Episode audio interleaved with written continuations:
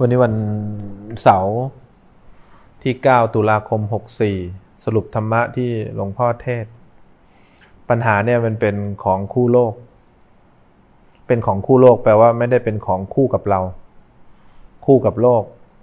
แปลว่ามันต้องเกิดขึ้นตลอดเวลาห้ามไม่ได้ บังคับไม่ได้ ปัญหาของเราเนี่ย มันมีแค่ทุกข์มากกับทุกข์น้อย มันเป็นปัญหาที่คู่กับเรา แต่ที่มันเป็นความทุกข์ขึ้นมาเนี่ย พอเราอยากให้มีความสุข พอเราอยากให้มีความสุขเนี่ยแสดงว่าเราไม่เข้าใจโลกของเรา โลกของเรามันจะมีแค่ทุกข์มากกับทุกข์น้อย ถ้าเราเข้าใจแค่นี้ความทุกข์จะหายไป 8-90%เลย แต่เราไม่เข้าใจแบบนี้ เราเลยพยายามหาความสุข พอพยายามหาความสุขแปลว่าไม่เข้าใจโลกของเรา เมื่อไม่เข้าใจโลกของเราก็ไม่เข้าใจโลกใบนี้ ว่าโลกใบนี้มีแต่ปัญหา เพราะฉะนั้นเนี่ยมีแต่ปัญหาที่คู่กับปัญหาไม่ได้เป็นปัญหาที่คู่กับเรา ปัญหาที่คู่กับเราเนี่ยคือความเห็นผิดของเราที่อยากได้ความสุขจากสิ่งที่มันไม่มีทางเป็นความสุขได้ ความสุขมันเกิดจากการที่เราเห็นความจริงว่าร่างกายนี้มีแต่ทุกข์ จิตใจนี้มีแต่ทุกข์ อะไรเรียกว่าทุกข์ ความเปลี่ยนแปลงเรียกว่าทุกข์ การบังคับไม่ได้เรียกว่าทุกข์ การบีบคั้นเรียกว่าทุกข์ การดิ้นรนเรียกว่าทุกข์ พอเราเข้าใจแบบนี้เราจะไม่ทุกข์แต่เราเข้าใจว่าการจะพ้นทุกข์ต้องหาความสุขต้องได้มา หลวงพ่อเลยสอนลักษณะ คนที่ดื้อมาก แปลว่า คนนั้นน่ยจะไม่มีทางเข้าใจและดื้อที่จะหาความสุขหลวงพ่อเลยให้ยกตัวอย่างว่าให้เราดูน้ำสิตอนนี้น้ำท่วมอยู่ น้ำมันก็ไหลเข้าปรับสภาพเข้าอยู่ในที่ต่างๆได้ ทำไมน้ำตกถึงสวย น้ำตกไม่ได้สวยเพราะตกลงจากที่สูง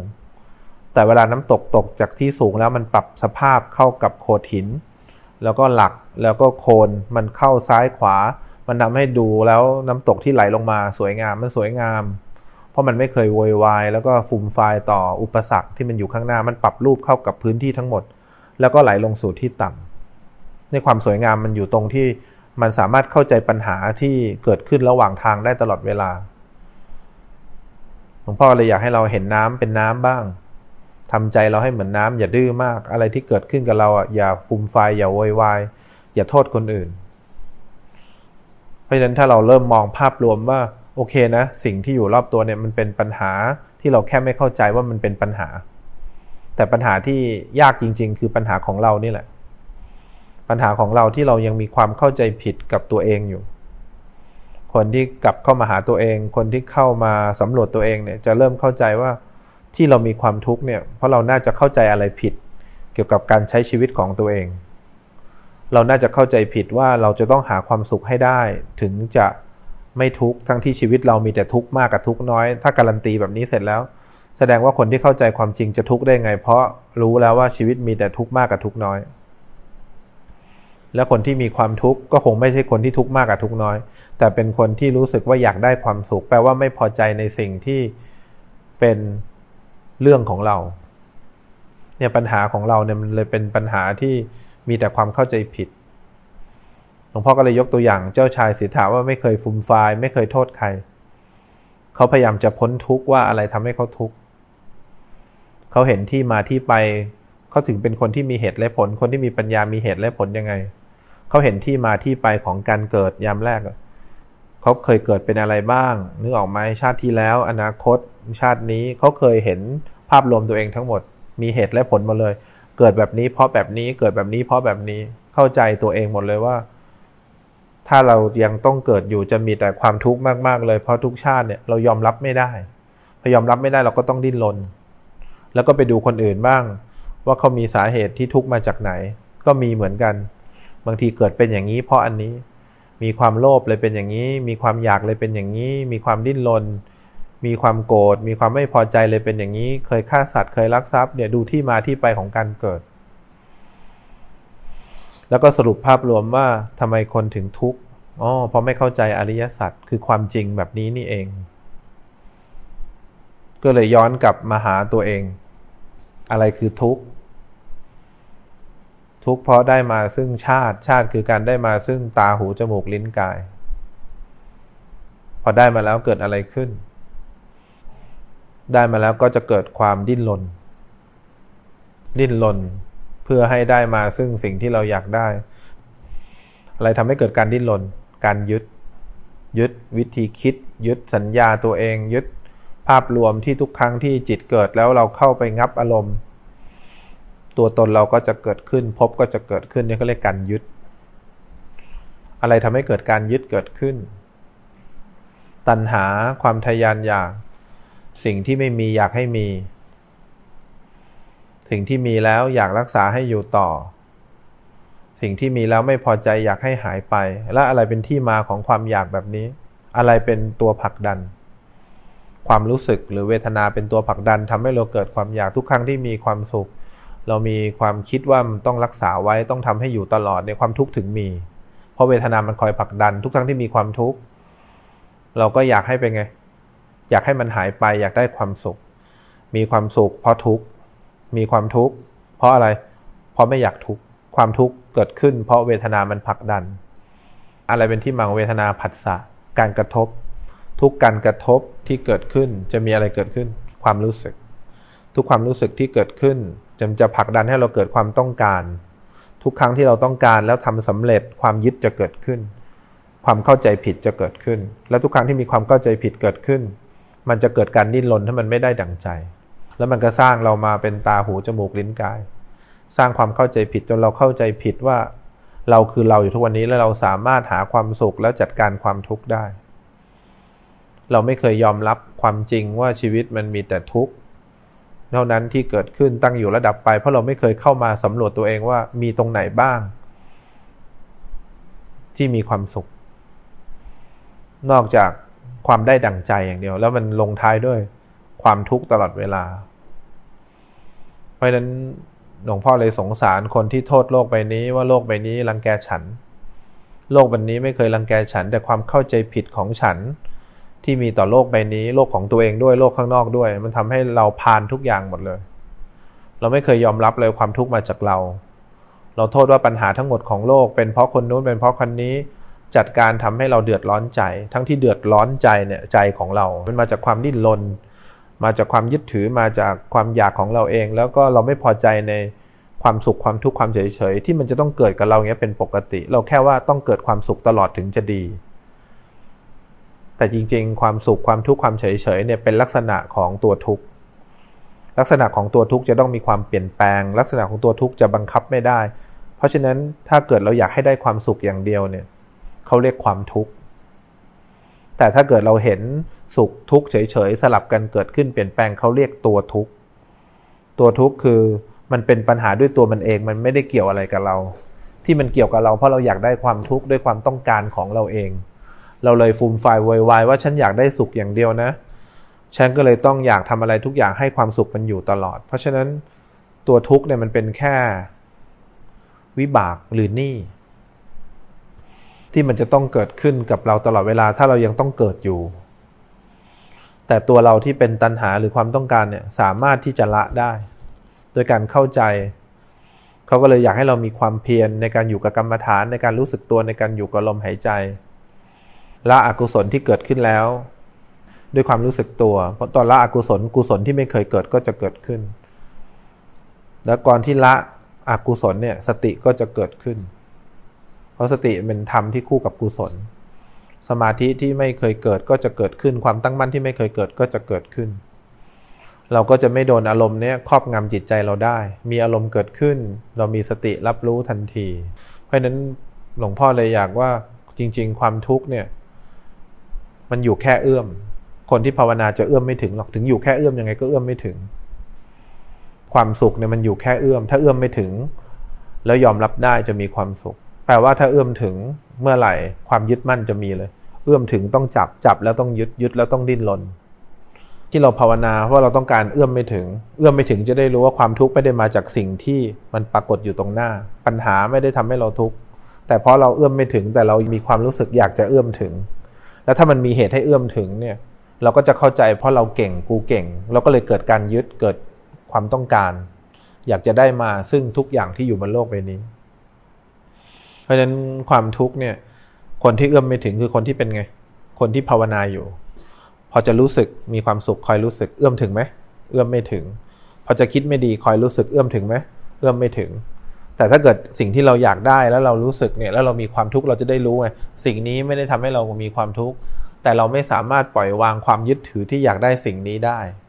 เราก็เลยเกิดความดิ้นรนทุกครั้งที่เอื้อมไม่ถึง แล้วถ้าเราพอใจในความจริงอันนี้เราเห็นบ่อย ๆ ว่าเอื้อมไม่ถึงเอื้อมไม่ถึงเราจะปล่อยวางไหมแล้วความทุกข์เราจะมีได้ยังไง ต่อไปเราเจอสุขเจอทุกข์เราก็ยึดไม่เป็น คนที่ยึดไม่เป็นจะไม่มีวันมีความทุกข์ ราะฉะนั้นความเข้าใจธรรมะทั้งหมดที่เราเข้าใจเนี่ยมันแก้ปัญหาชีวิตไม่ได้นะ มันต้องเลิกคิดนึกออกไหมเพราะฉะนั้นวิปัสสนา มันทำให้เห็นความคิด การเห็นความคิดทำให้เลิกคิด ความคิดทั้งหมดที่เรามีเนี่ยมันคิดว่าเข้าใจ คิดว่าเข้าใจเรื่องทั้งหมดแล้ว การคิดว่าเข้าใจเรื่องทั้งหมดแล้ว มันทำให้เราพ้นทุกข์ไม่ได้ คนที่พ้นทุกข์ได้เนี่ยเขาเป็นคนที่มีเหตุและผล เมื่อมีเหตุและผลว่าสิ่งนี้ต้องเกิด สิ่งนี้เกิดเพราะสิ่งนี้ สิ่งนี้เป็นอย่างนี้เพราะสิ่งนี้เห็นไหมเขาก็เลยเกิดความพอใจเขาไม่ได้เกิดความพอใจที่ได้ดังใจ แต่เขาเกิดความพอใจที่เขาเข้าใจความจริงว่า ถ้าเราคิดอย่างนี้ เพราะอย่างนี้เราเป็นคนอย่างนี้ เพราะอย่างนี้เราก็เลยหมดความดิ้นรน เมื่อหมดความดิ้นรนเราก็เลยเกิดความอะไร เกิดความพอใจหรือเกิดความพอดี หรือเกิดความเป็นปกติ ความสุขที่เราไม่เคยมีก็จะเกิดขึ้นใช่ไหม แล้วอะไรเรียกว่าความสุขความทุกข์ที่มันลดลงเรื่อยๆ จนเหลือทุกข์น้อยมากๆ เมื่อทุกข์น้อยมากๆ ความยึดก็น้อยพอความยึดน้อยความสุขก็มี เพราะฉะนั้นคนที่เขาเป็นคนเฒ่าคนแก่ที่เขาสุขกายสบายใจเนี่ยเขาไม่ได้มีความเข้าใจธรรมะเยอะนะแต่เขาคิดน้อยมาก แล้วถ้าความเข้าใจธรรมะเนี่ยมันสำคัญมากกว่าการภาวนานะคนที่ไม่ภาวนาเลยที่อยู่ตามเขาเรียกว่า ชนบทที่มีอากาศดีๆ มีความสุขจะต้องไม่มีวันมีความสุข เพราะถ้าเราการันตีว่าการเข้าใจธรรมะคือทั้งหมดของชีวิต แต่เราเรียนธรรมะเพื่อให้หลุดพ้นจากความคิดหรือลาออกจากความคิด หรือลาออกจากความต้องการทำยังไงเราจะลาออกจากความต้องการได้ ให้เรากลับมาเห็นอะไร เห็นตัวเราตามความเป็นจริง เห็นกายเป็นอย่างนี้ เห็นใจเป็นอย่างนี้ จนเราสามารถที่จะอะไรเป็นเพื่อนคู่คิดได้ มีความคิดเกิดขึ้นเป็นเพื่อนได้ เป็นเพื่อน ลว่าไม่ใจร้าย เป็นเพื่อนแปลว่าไม่เอาแต่ใจตัวเองกับความรู้สึกนี้ เป็นเพื่อนแปลว่าไม่ดิ้นรนไม่อยากได้อะไรจากเพื่อน เป็นเพื่อนคู่คิดคือความคิดเกิดขึ้นได้ไหมความคิดของเพื่อนเกิดขึ้นได้แล้วเดี๋ยวมันก็หายไป ความคิดของเราเกิดขึ้นได้แล้วเดี๋ยวมันก็หายไป เพราะฉะนั้นธรรมะตัวนี้ที่พระพุทธเจ้าเข้าใจปฏิจจสมุปบาทเนี่ยที่หลวงพ่อพยายามถ่ายทอดให้เราฟังเนี่ยพระเจ้ารู้ว่ามันยากมาก เพราะคนทุกคน จะเป็นคนไม่มีเหตุผล จะมีแต่เหตุผลส่วนตัวทุกคน ไม่ว่าในอดีตหรือปัจจุบันทุกคนจะมีเหตุผลส่วนตัว เพราะฉะนั้นการที่ให้คนเข้าใจเหตุผลตามความเป็นจริงเนี่ยที่ไม่เอาตัวเราเข้าไปแทรกอยู่ในเหตุผลด้วย เอาตัวเราเข้าไปยึดถือเหตุผลด้วยเป็นเรื่องยาก เลยคิดว่าจะไม่สอนใคร เพราะมันยาก แล้วก็พระพรหมก็รัตนาความเมตตากรุณาที่ท่านสะสมมาที่มีความเป็นพรหมอยู่ข้างในนี่แหละ ก็เลยมีความกรุณา แล้วก็เห็นว่าคนทุกคนมีหลายประเภท บัวมีสามเหล่าพ้นน้ำกลางน้ำแล้วก็ต่ำกว่ากลางน้ำเราก็เลยคิดค้นแผนที่จะสอนก็คือสอนอริยสัจสี่จากที่เป็นปฏิจจสมุปบาท ก็ย่อส่วนลงมาเหลือแผนการสอนที่ง่ายที่สุดเลย ต่อไปนี้อะไรที่เกิดกับเราปัญหาทั้งหมด เขาเรียกว่าตัวทุกข์ให้เราหัดรู้นะ แล้วปัญหาของเราเนี่ยเพราะเราอยากได้ความสุขหรือความต้องการให้เราหัดละ แล้วถ้าเราเข้าใจความจริงของสิ่งที่เป็นปัญหาคู่กับโลกรวมทั้งตัวเอง เราจะเกิดนิโรธคือความพอใจความพอใจคือพ้นจากความดิ้นรนหรือความต้องการ ดับสนิทอย่างสิ้นเชิง ส่วนการที่เราเข้าไปรู้กับเข้าไปละเนี่ยเขาเรียกว่ามรรคการที่เราพยายามจะเห็นความจริง พยายามจะรู้สึกตัวเนี่ยเขาเรียกว่ามรรค พระเจ้าก็เลยคิดว่าอริยสีเนี่ยน่าจะเป็นวิธีการสอนที่ทำให้คนเข้าใจความจริงเกี่ยวกับตัวเองได้มากที่สุด และจะได้ปล่อยวางความยึดถือ ว่ากายนี้สามารถให้มีความสุขได้ ใจนี้สามารถให้มีความสุขได้ จนเราเข้าใจความจริงว่าเราจะเป็นอย่างนี้แหละ และเป็นอย่างนี้ตลอดไป ความสุขคงไม่ได้มาจากการที่เราเอาชนะกายนี้ใจนี้ได้ ความสุขคงไม่ได้มาจากทุกคนเขาตอบสนองให้เป็นอย่างที่เราต้องการ แต่ความสุขมันน่าจะมาจากการที่เรา ค่อยๆ เริ่มศึกษาตัวเอง คนที่จะเลิกคิดได้เนี่ยแปลว่าอยู่กับตัวเองจนชิน หรืออยู่กับความรู้สึกนั้นจนชิน คนทั้งโลกอาจจะเจอเหตุการณ์แบบนี้ แล้วก็ให้โลกใบนี้ปรับเข้ากับตัวเอง แต่คนนังธรรมเนี่ยเขาจะค่อยๆสังเกตไปเรื่อยๆ จนกว่ามันจะเริ่มยอมรับตัวเองได้ เราเป็นคนอย่างนี้และเราเป็นคนอย่างนี้ทำไมเราถึงเกิดความทุกข์เพราะเราทนไม่ได้ที่เราเป็นคนอย่างนี้ เราเลยต้องมองหาใครสักคน มารับผิดชอบกับความรู้สึกนี้ พอเราเกิดความเครียดเราก็มองหา ใครสักคนหนึ่งที่ต้องรับผิดชอบกับความรู้สึกที่เราเครียด ถ้าหาเจอเราจะมีความสุขนี่คือสิ่งที่เรากำลังตามหาความทุกข์โดยไม่รู้ตัว เพราะนั้นถ้าเราภาวนาไม่เป็นนะ เราจะมองหาสิ่งที่ทำให้เรามีความสุขนั่นคือมองหาทุกข์ สังเกตไหมถ้าเราโทษใครได้เราจะมีความสุข ถ้าเราหาเหตุผลของความทุกข์เราได้ เราจะมีความสุข ถ้าเราหาคนรับผิดชอบของความทุกข์เราได้ เราจะดีใจ เราจะดีใจทุกครั้งที่เราทำสำเร็จทำสำเร็จคือ ฉันสามารถหาต้นเหตุของความทุกข์ฉันได้แล้ว ทั้งที่จริง ๆ เรามีโอกาสที่จะศึกษาความทุกข์มากกับทุกข์น้อยของใคร ของตัวเราเอง นี่คือภาพรวมของโลกใบนี้ที่จะเกิดขึ้นกับเราตลอดเวลาไม่ว่าเราจะอยู่หรือเราจะตายก็จะเป็นของคู่โลก